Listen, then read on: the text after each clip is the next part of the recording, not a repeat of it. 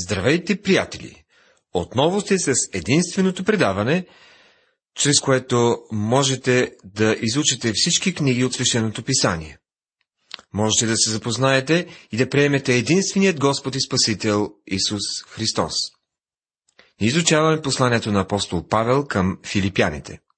В миналото предаване обсъдихме забележителните стихове от глава 2, откриващи смирението и възвеличаването на Христа.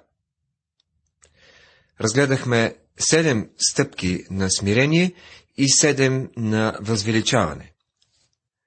Тази вечер ще разгледаме духът на Павел, нещата от Христа. Ние научавахме все повече за духът на Христос. Видяхме, че той не е нещо, което може да бъде имитирано. Имайте в себе си същия дух, който беше и в Христа Исуса. Може да стане реалност само чрез вграждане. Това е делото на духът на Бога в нас. Той ще роди плод на кротост и смирение в живота ни. Сега ние ще видим духа на Христа, както се разхождаше по римските пътища. Ще го видим да живее в римските домове и в римския затвор. Ще видим три примера, които са ни дадени. Духът на Павел, духът на Тимотей и духът на Епафродит, който беше пастор на църквата в Филипи. В тази езическа империя са тези трима души, които показват духът на Христос, а може би е имало още 3 милиона такива. Това са тези, които са представени в това послание. Затова, възлюбени мои, както сте били винаги послушни, не само както при мое присъствие, но сега много повече при моето отсъствие, Изработвайте спасението си с страх и трепет. Послание към филипяните, глава 2, стих 12.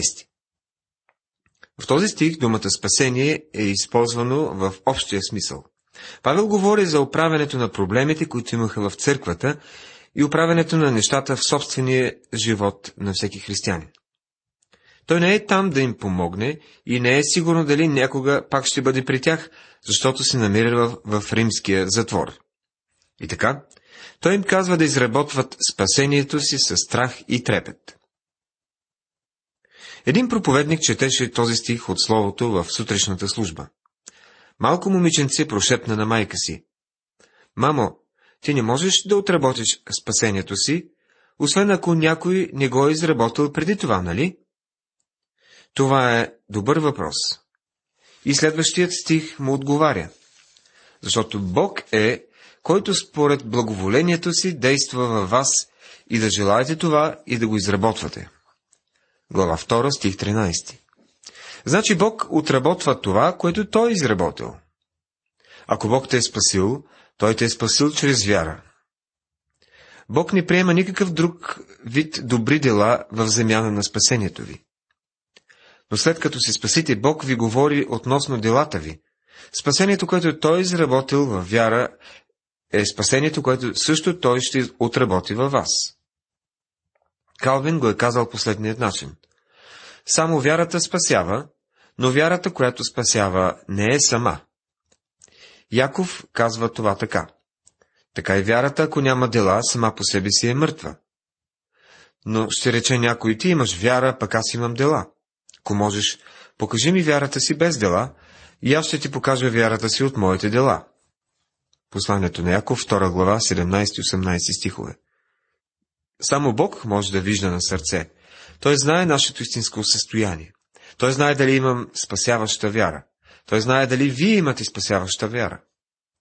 Но вашия съсед не може да види вярата ви. Единственото нещо, което може да види, е делата, проистичащи от вярата ви.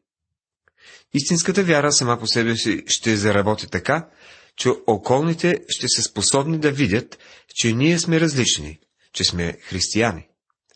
Ние нямаме нужда да носим табелка или някакъв вид символ, за да се идентифицираме като християни. Апостол Павел говори за вяра, която ще заработи по същият начин в живота на вярващите в Филипи. Вършете всичко без роптание и без препиране. Глава 2, стих 14. Не приемайте дадена служба в църквата или в, например, неделното училище, ако ще роптаете и ще се препирате заради нея. Това разрушава християнската работа в много по-голяма степен от какво да е друго. Вършете всичко без роптание и без препиране, за да бъдете безукорни и незлобиви, непорочни Божии чеда всред опако и извратено поколение, между които блестите като светила на света. Послание към филипяните, 2 глава, 15 стих. Бъдете като светила. Когато излезем през нощта, ние виждаме звездите там горе. Когато Бог погледне надолу към този тъмен свят, той вижда тези, които му принадлежат, като малки светлинки там долу. Децата пеят една песничка за малката светлинка. Става дума за това, което казва апостол Павел, между които блестите като светила на света. Както звездите са там горе, така сме и ние тук долу. Като явявате Словото на живота, за да имам с какво да се хваля в деня на Христа, че не съм тичал на празно, нито съм се трудил на празно. Глава 2, стих 16 Животът и светлината са свързани. Когато явяваме Словото на живота, ние сме светлини на света. Павел се възрадва, когато чува, че вярата на вярващите в Филипи се разкрива чрез делата им. Тези вярващи бяха близко до сърцето на Павел, защото той ги бе обърнал към вярата. Но макар, че се принасям аз като възлияние върху жертвата и служението на вашата вяра, радвам се и с всички вас се радвам. Глава 2, стих 17. Това е един от най-чудесните стихове в Божието Слово. Той обрисува какво наистина трябва да представлява християнския живот.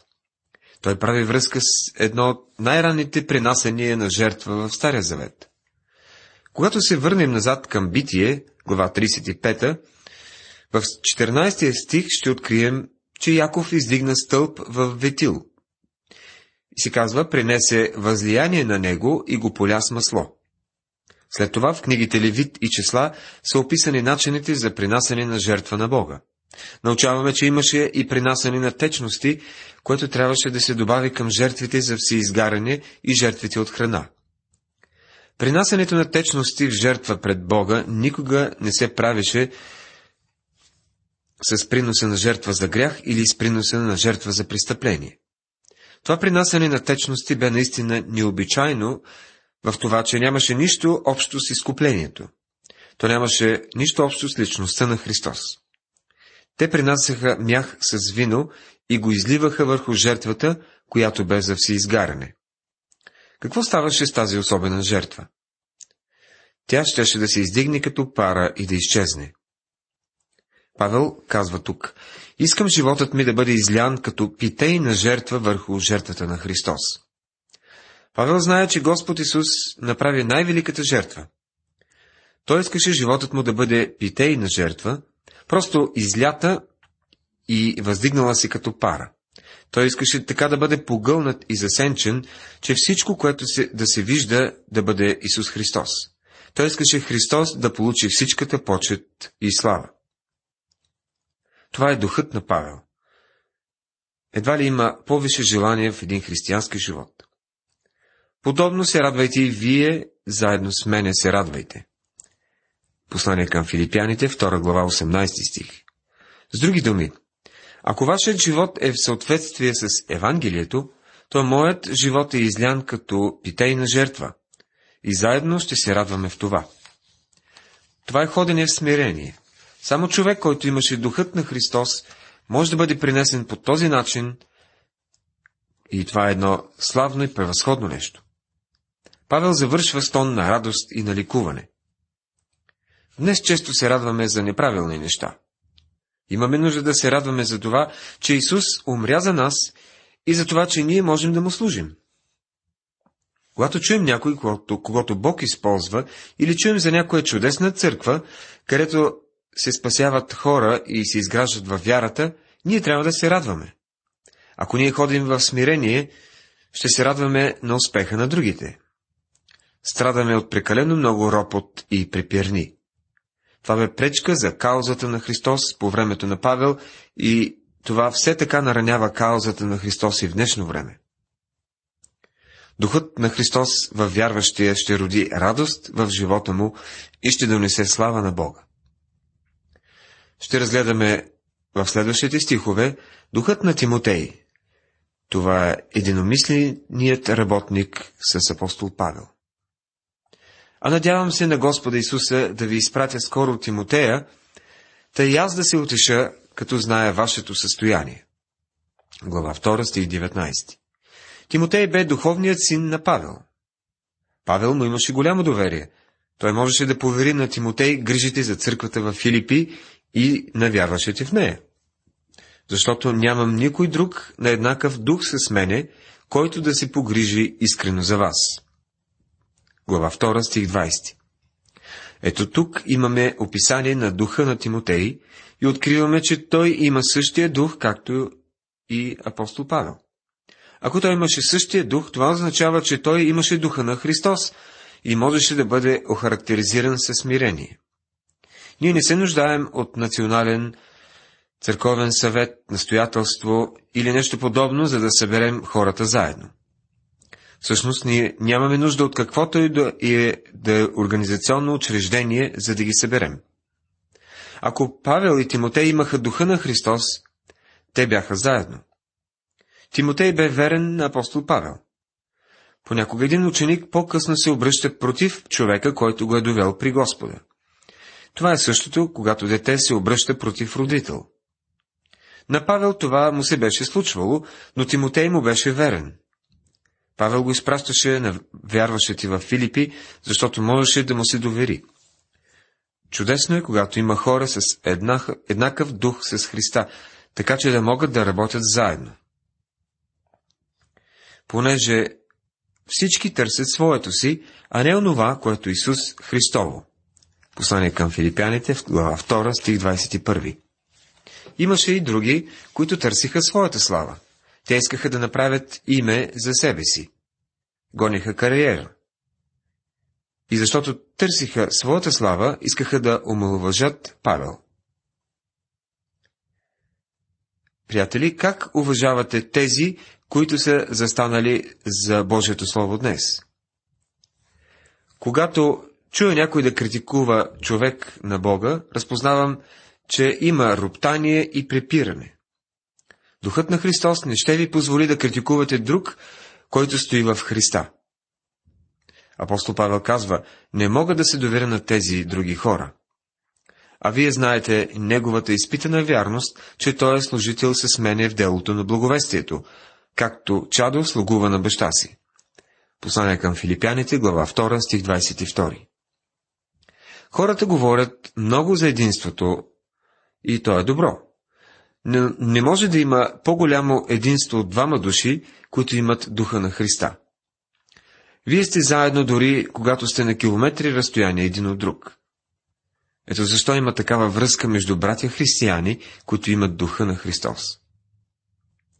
Когато един млад християнин и една млада християнка се влюбят, има единство, което не можете да имате в една обикновена сексуална връзка. Взаимоотношение, което е просто физическо, може да бъде купено на кой да е ъгъл на улицата. Но когато е един съпруг и една съпруга, които имат духа на Христос, те наистина са заедно. Не съществува човешка церемония, която може да събере двама души по този начин. Това е едно чудесно, славно взаимоотношение. И, казва апостолът, него проче се надявам да изпратя, щом разбера как ще стане с мене. А уверен съм в Господа, че и сам скоро ще дойда. Послание към филипяните, глава 2, 23-24 стихове. Апостол Павел искаше Тимотей да бъде този, който да им занесе новините относно това, което ще му се случи там в затвора. Павел имаше надеждата, че той ще бъде освободен.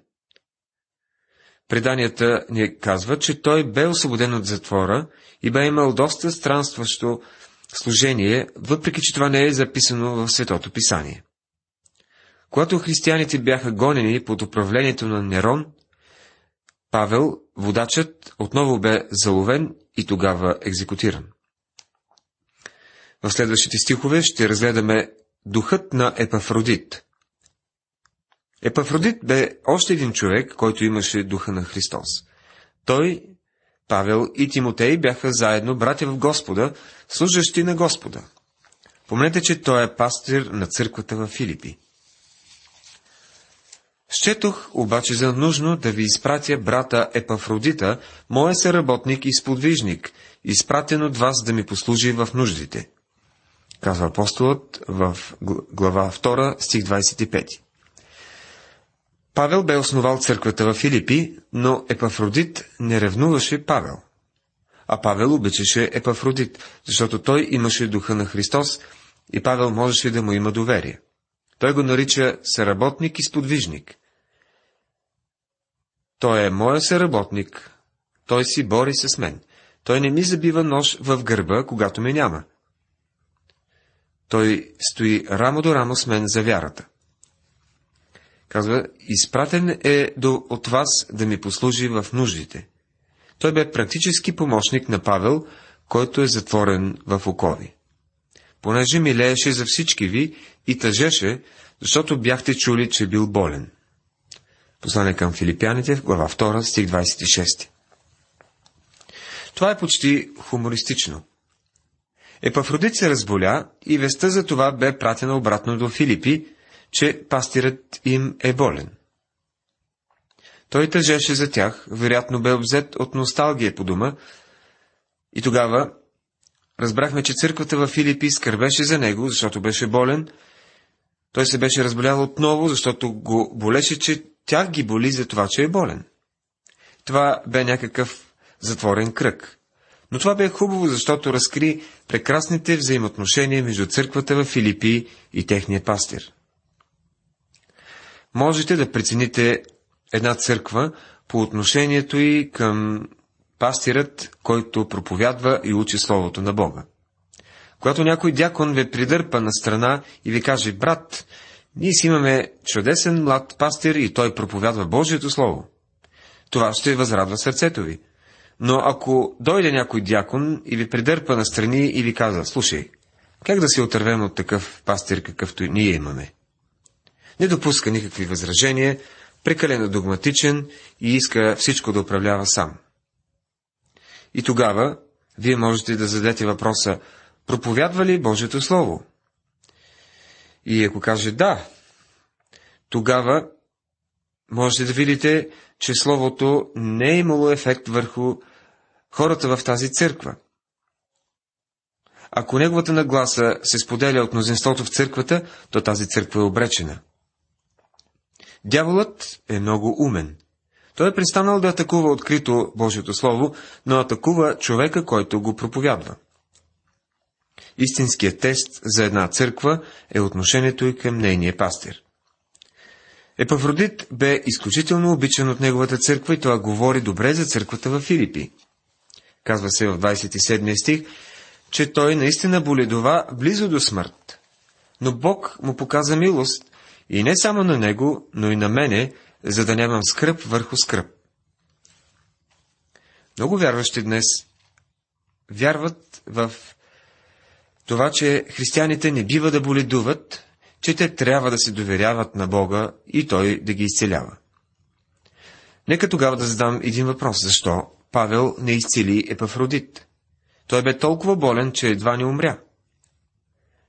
Виждате ли, Павел и другите апостоли имаха дарбата да правят знамение, и защото те още нямаха Новия завет съвършенно написан и завършен. Когато Павел започна да проповядва посланието на Евангелието, нищо от Новия Завет не бе написано все още. Самият Павел написа втората книга от Новия Завет. Когато той отиваше в нова територия с посланието си, каква беше властта, с която разполагаше? Той нямаше никаква власт, освен дарбата да прави знамение, измежду които и дарбата да изцелява. Но сега Павел наближава завършика на своето служение. Знаете също така, че Павел имаше трън в плата, който Господ не примахваше. Вместо това той даде на Павел благодата да го носи в себе си. След това ще, ще си спомните, че Тимотей имаше също проблеми с стомаха. Ако Павел бе изцелител на вярата, защо тогава не изцели Тимотей? Всъщност той му каза да вземе малко вино, за да облегчи стомаха си. а във второ послание към Тимотея, глава 4, стих 20, той каза, че оставиха Трофима болен в Милит. Защо не го изцери? А сега Павел казва, че има този млад проповедник, Епафродит, с него, и той бе толкова болен, че едва не умря. И той не го изцери. Той по-скоро даде цялата заслуга на Бога. Той казва, че Бог е проявил милост към него. Неговото изцеление се случи по естествен начин. Павел направи това въпрос на молитва и Бог чу и отговори на тази молитва. На този късен етап, дори преди апостолите да изчезнат от сцената, ударението се връща отново върху великият лекар. Това послание слага ударението върху духа на Христа, един скромен дух. Ако аз бях изцелител чрез вяра, щях да съм в центъра на прожекторите. Щях да съм някой, който е много велик и много известен. Но не съм. Господ Исус е великият лекар. И така, уважаеми приятели, тук имаме апостол Павел към края на служението си, който не слага никакво ударение върху изцелението на когото и да е. Той има болен проповедник със себе си, но не упражнява дарбата на изцеление, която притежава. Защото апостол Павел премества ударението там, където и трябва да бъде, върху личността на Господ Исус Христос. Уважаеми приятели, в нашето изучаване тази вечер поговорихме за духът на Павел, за духът на Тимотей и духът на Епафродит. Всички те в пълнота имаха Христовият дух. Нека да си молим Господ, чрез святия си дух, да прави същото в нас. Бог да ви благослови.